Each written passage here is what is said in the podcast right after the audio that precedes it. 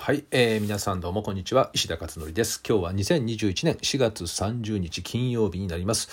えーと今日でおしまいですかね。4月、えー、明日から5月ということでも新年度が一ヶ月間終わってしまったということですね。えー、本当にね陽気はねいい感じなんですけどね、まあ、今年もね昨年と似たようなあ、ね、行動パターンをせざるを得ないということで、えー、ただまあもう慣れてきましたよね。なんかねこの生活スタイルというのが。まあ、私はそうですね本当にあんまり変わりない生活、まあ、ほとんどズームですよね。もう一日中ズームやってますね今ね。朝から晩まで。まあでも連続じゃないですけどね。1日あたりどんぐらいやってるかな平均して3本から4本ぐらいは Zoom ですかね。打ち合わせだったりとかね、えー、ミーティングミーティング打ち合わせ等々も含めて大体それぐらいのね数をやっているという感じです、えー、あとはもう近場ですね。去年と一緒で、えー、もうウォーキングとかね、えかなりいやもう動きまくってますかね今ね。うんまあ、やっぱりなんか、あの健康的になれるっていうね、えー、そういうメリットもあるのでいいというのとあとまああの昨日もお話ししたかもしれませんけど読書ですね。今ですね、あのすごくいい本が手に入りましてこれはねちょっと久しぶりにっていうかまあいい本はた,、ね、あのたくさん世の中にあるんですけれど結構あのずーんとねこう心に響いた本で、えー、これねでも普通皆さんあんまりこのタイトルの本は読まないのかなと思うんですけどどういうタイトルかというとね「えー、取材執筆遂行書く人の教科書」というねダイヤモンド社から出てる本なんですけどこれ出たばっかりじゃないかな結構ね476ページあるんですよね。うん、そうですね今月出たやつですね。これはねあの要は本を書くあの執筆とかね本を書くもそうだし記事を書くとかもそうだし、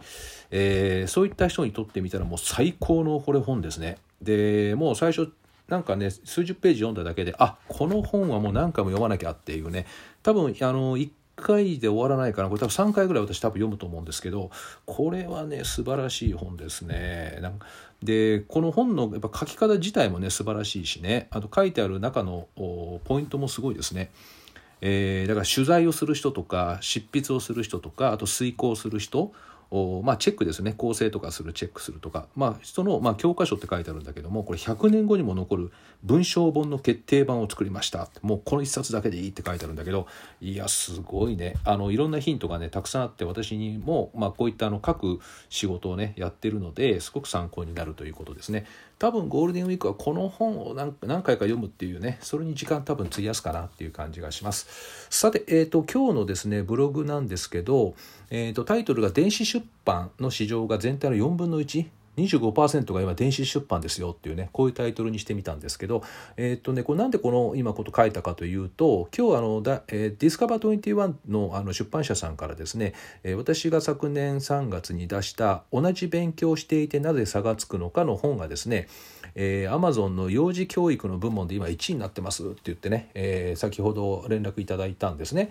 でまああのこの本はあまあえーとね、地頭っていうかね頭脳のスペックをいかに引き上げるかっていう、まあ、地頭引き上げるかってことなんですけどそれを問いかける言葉によって、えー、例えば「なぜだろうね」って問いかけることによってこの考えるっていう方向に意識が向きますよね。そうやって言葉の問いかける言葉によって頭脳のスペックを引き上げて考える力を養成していくっていう。でそうするとですねえー、同じ勉強をねしていてもほら差がつくってありますよね。片や同じことやってるのに全然できない片やすごくできるっていうねこの違いっていうのは頭脳のそのスペックの違いという、まあ、そういったことについて書いた本なんですね。でこれがですね、えーまあ、紙でももちろん出てるんですけれど電子書籍としても出てるんですね。で今回この電子書籍として1位になってるんですよね。ただ他にですね紙で出してるえー、紙でだけの順位と電子書籍の順位がこれねごちゃ混ぜになってるんですよねなんかねこのランキングが。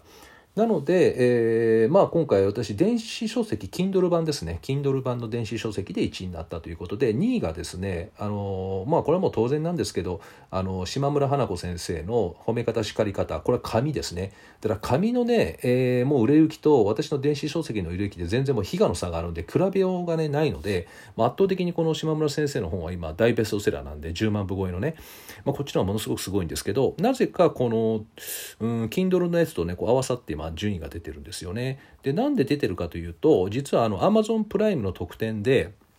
今無料で読めんですよねこの本が。私の本が。だから多分読んでる人がたくさんいたということで、えー、まあ上がったんじゃないかなっていう気がします。瞬間的にですね、えー、まあそれで1位だろうと。でもまあでも読んでいただいてる方がねいるっていうことだからそれだけ。まあそれはそれで嬉しいなっていう気はねすごくします。なので、えー、まあそこでねなんかいろんな情報を得ていただいてご家庭でご活用できればねいいんじゃないかなと思ってはいるっていうところですね。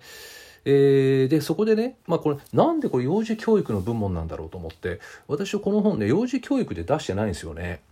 あのどっちかというと大人に向けに大人を意識した本っていうふうにしてたんでなんで幼児教育なのかなってちょっとね謎なんですけど、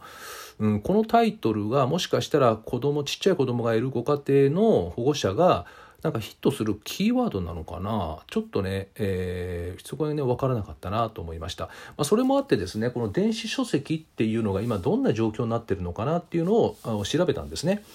でちょうどですね今私の手元に、えー、ある別の出版社さんのから頂いてる通信があってですねそこにもどうも電子書籍っていうのは相当今伸びてるっていうこととあとオーディオブックですね、えー、本をそのまま音声で読んでくれてるというオーディオブックこれも今ものすごい伸びらしいですね。えー、っとまあ本当に音声配信のね時代でもあるしオーディオブックでこう、えー、聞き流しをしていくっていうね。えー、耳をとにかく耳が開いてるんでねみんな。だから耳を使っていくっていうことでオーディオブックが今すごく伸びてるというお話が書いてありました。それで、えー、ネットでいろいろ調べたところですね公益、えー、社団法人全国出版協会っていうのがありまして、えー、ここはあの書籍関係の全データをねこう調べているようなんですね。でそれによるとですね昨年これ最新のデータですけど昨年の2020年の書籍市場のデータがですね電子出版が28%伸びたというんですね前年に比べて2019年に比べて28%約3割上がったということで結果、えー、出版市場全体のね24.3%約25%ですよ。だからよあの4分の1ですよね。4分の1が今電子出版になってるっていうんですよね。すごくないですかこれ。あのもうかつてはねなんか電子なんかまあ無理だよねってあんな電子で読むの読まないでみんな紙だよねってこれ多分広がんないんじゃないっていうふうにね言われてたんですよねこの5年前とか6年前とか。でところが今4分の1まで来ていると。ただただですねこの中身を見ると、えー、電子コミック漫画ですね。これがねえー、全体のねその全体というか伸びがね32%伸びたっていうんですよね。